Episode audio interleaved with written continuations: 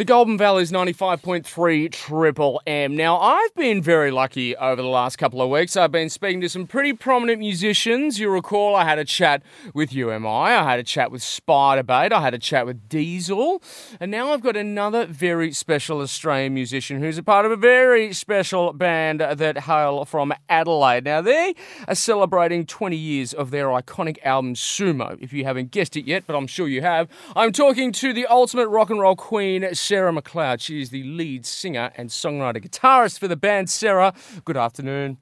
Ah, good afternoon. I tell you what, I'm in good company because I'm big fans of all those other artists that you just mentioned that you have interviewed. I was going to So, say, you probably like know them pretty well. You've shared a few stages, maybe Big Day Out uh, over the Yeah, years, yeah. Home Bake, maybe? Yeah, yeah, I know them all well. We, we're a tight little group, the, uh, the 90s cats. Oh, that's right, that's right. Oh, and I, I forgot to mention Regurgitator. They should have been in there as well. Oh, yeah, big fan of them too. I know, their new music's killer too, isn't it? I haven't heard their new stuff. Haven't you? What's it like? No, when did they put out a new album? Um, oh, I'll have to check. I think it was a few months back. It might have just been a couple of singles or something. I'm not sure, but I got sent the the single, uh, and they're sort of going back to that earlier phase. So they've sort of put the electronics aside a bit more. More Uh, punk? Yeah, it's it's not it's not like Blubber Boy or um, you know Track One or anything like that. It's more sort of just incorporating that them both a little bit. So it's very dancey, sort of disco-y a bit. Cool. Yeah. All right, like like someone from Tuplang. Yes, that that would actually be a pretty good way to describe it, actually. But again, sort of Great. going back to their roots a little bit. And speaking of that, Sarah, that's exactly what you guys have done. Now, I've been going back through uh, your uh, your uh, the Sumo record here. I mean, it was such a big record twenty years ago. You guys burst onto the scene with it. I want to talk about some of your memories, Sarah, about that album. I mean, you know, when people say, "Did you have any idea it would be this big?" I mean, um, anyone in their right mind would be like, "No." But when it was coming together the way it was, and you were seeing that reaction to the album from the crowds and your fans, you must have had a bit of a feeling that you guys are doing something pretty special. Yeah, our um, our beginnings were very meteoric, and we, we sort of knew what was going on. Because we started with Eight Step Rail, and that sold a lot really quickly, and then uh, we got an aria for Eight Step Rail, and then we signed uh, to Warner Brothers in the US, and then when we went to make Sumo in, we went to Atlanta, Georgia to make it, and the label spent so much money on making the album that I remember thinking this has to go like at least platinum just to recoup. Like so, we were just sitting there going, it, it was a different league. Like I would never think that now. I'd be like, you know, hope someone buys it. Like back then, I was like, okay, I guess this is just gonna go through the roof because it has to because so much push is behind it. We had a we had a very big push behind us. Yeah, and of course, um, Really? after, after that, you had an epic tour as well, didn't you? Yeah, we had we had a lot of epic tours. We toured for years. We went around the world a lot of times, and we we were playing like sort of six nights a week. It was it was relentless for years. Mm, mm. And of course, I mean, all the experiences from that. And of course, playing with other bands as well. And I'm not sure if I asked you this question last time, but I mean, you played with quite a lot of acts um, all around the world. Any any ones that sort of stick out in particular, whether you were a little bit starstruck or maybe you got some great advice from them, which I, other bands seem to get? Um, I I probably on one of the big day outs when Hole were on the Big Day Out, um, Mm. and I had a few interesting conversations with Courtney Love. And Oh, can we say them on radio? uh, no, she she was just very. Um, she was trying to tell me how to write songs, and Right. because she had just come out of the studio with Billy Corgan. So- Yeah, so that was on Live Through This or something, wasn't it? No, would have Uh, been. no, it was just before um, Celebrity Skin. Ah, right. Billy Corgan, yeah. So she had uh, she had just written that. So she had learnt all these tips from Billy, and she was passing them over to me. And she, um, it was like a reoccurring theme for the whole tour. Like, you know, every time she'd walk past me, she'd be going hooks, hooks, hooks. And they're like, okay, I got it, I got it. Um, but when she first told me, uh, at, we were at a party, and she was she's a very close talker. Like she gets right up in your face, like Oh. it's uncomfortable because she's all boobs and lips and smoke, you know, and sort of don't know where to look because her tits are like right out like all the time. Yeah. Um, but she had some she had some good words of advice, although it was difficult to uh, sort of understand the advice when she was that close to me. and and probably and probably that wasted. Not that I want to speak out of turn, of course. yeah, I, well, I think she was a little bit three sheets to the wind, so to speak. yeah, absolutely. Well, that, I mean, you know, inspiration comes from many different areas, and of course, she has worked with a lot, and she was married to a pretty iconic songwriter too. Last time I checked. Um, Exactly. and I think she's I think she's amazing. So I was a little bit starstruck, but also a little bit um, put off and a little bit shocked, but starstruck at the same time. I was sort of scared of her. I remember I had a chat with Daniel Johns once, not that I'm name dropping or anything like that, and I spoke to him about some of his early experiences on the Big Day Out tour, and he mentioned something about her as well, just a little side note. Um, obviously, you know, there was lots of comparisons of Silverchair to Nirvana, and uh, what happened was apparently Courtney Love came storming into their dressing room, and this is Frogstomp era, and just Yeah. looked him right in the face, like close talker you said, and said, You look nothing like my husband. Yeah, yeah, he told me that one too. Did he tell you that one too? It's true, Yeah, eh? yeah, yeah. It must be true if he's told both of There us. you go. There you go. now, uh, which was the first single released off Sumo? Was it Down Again or Shut My Eyes? Down again. Yeah, right. Excellent. And did you make that call?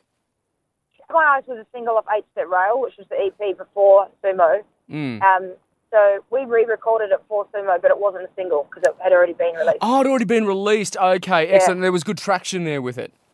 Yeah, yeah, that's we got an aria for that. Um, But then we recorded it in a different way, a different arrangement, Mm. and different versions. Mm, lovely. Now, let me get this straight. So uh, we've got you've got the double album coming out. Uh, these are the live recordings. One set was Sumo, and then the other one was rarities and B sides. You've put them together, and these were gigs recorded in Sydney and Brisbane. Have I got that right? Yeah, so um, record one is recorded at the Manning Bar in Sydney, and that's all of Sumo. Record two is greatest hits, B-sides, and rarities, recorded in Brisbane at the Zoo. Lovely. And of course, um, you know, you, you must have been pretty impressed with how it all came out, or you wouldn't be releasing it. Well, yeah, I am because you know I feel like I really threw my band under the bus. I put a lot of pressure on them, and it was three quarters of the way through the tour, and I called it. I was like, guys, we sound really good. Let's record this for a DVD. I, I never even thought about audio. I was like, let's record it for a DVD. So we brought in all the cameras and we filmed it. Just just the first set of one of Sydney and the uh, second set of Brisbane, and that was it. It wasn't like normally when you're going to do a live album, you record a whole tour and then you go through and you pick the best bits.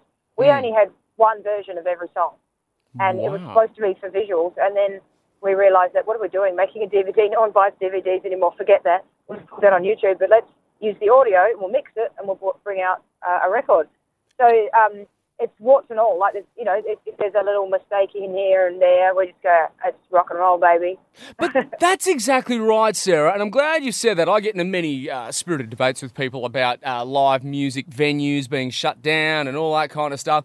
And I've always said that a real band, and you know, again, I use that term uh, very, very close to the heart, is that a lot of them don't cut their teeth on the road. And so you can sound great in the studio with all your bells and whistles and Pro Tools and auto tune and all of that, but your real test is live. It always has been. Um, Absolutely. And I Yeah. love the authenticity of live recordings. I mean, I would literally say over half my collection, vinyl CDs, are all live albums. You know what I mean? Because I don't want to hear it with the bells and whistles. I want to hear the band in the true form, you know, Yeah. in, in, a, in a, out of their comfort zone. Totally. And sometimes the mistakes make it exciting. Like there's some parts uh, in some of the songs where I got the lyrics wrong, but you know, there's nothing I can do about it. Like I forgot the words, big deal. I sang something else. It's on the record.